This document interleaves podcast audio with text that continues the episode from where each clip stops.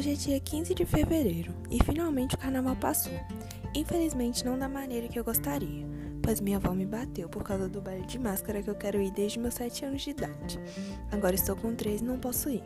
Pelos meus pais estava tudo bem, mas minha avó não quis deixar.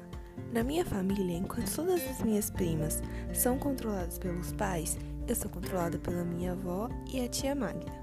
A tia Quequeta que me deixou tão ansiosa para ir a esse baile, contando as histórias de quando ela ia. Como eu queria ser desse tempo. A Glorinha disse que me levaria, mas minha avó não deixou. Então bati o pé com força na cama e acabei caindo. Comecei a chorar. Em seguida ela veio e me bateu. Disse que agora eu teria motivos para chorar. Só queria entender por que minha avó sempre me bate e nunca deixa eu sair. Mas no final do dia ganhei um vestido e uma pratinha de R$2.000.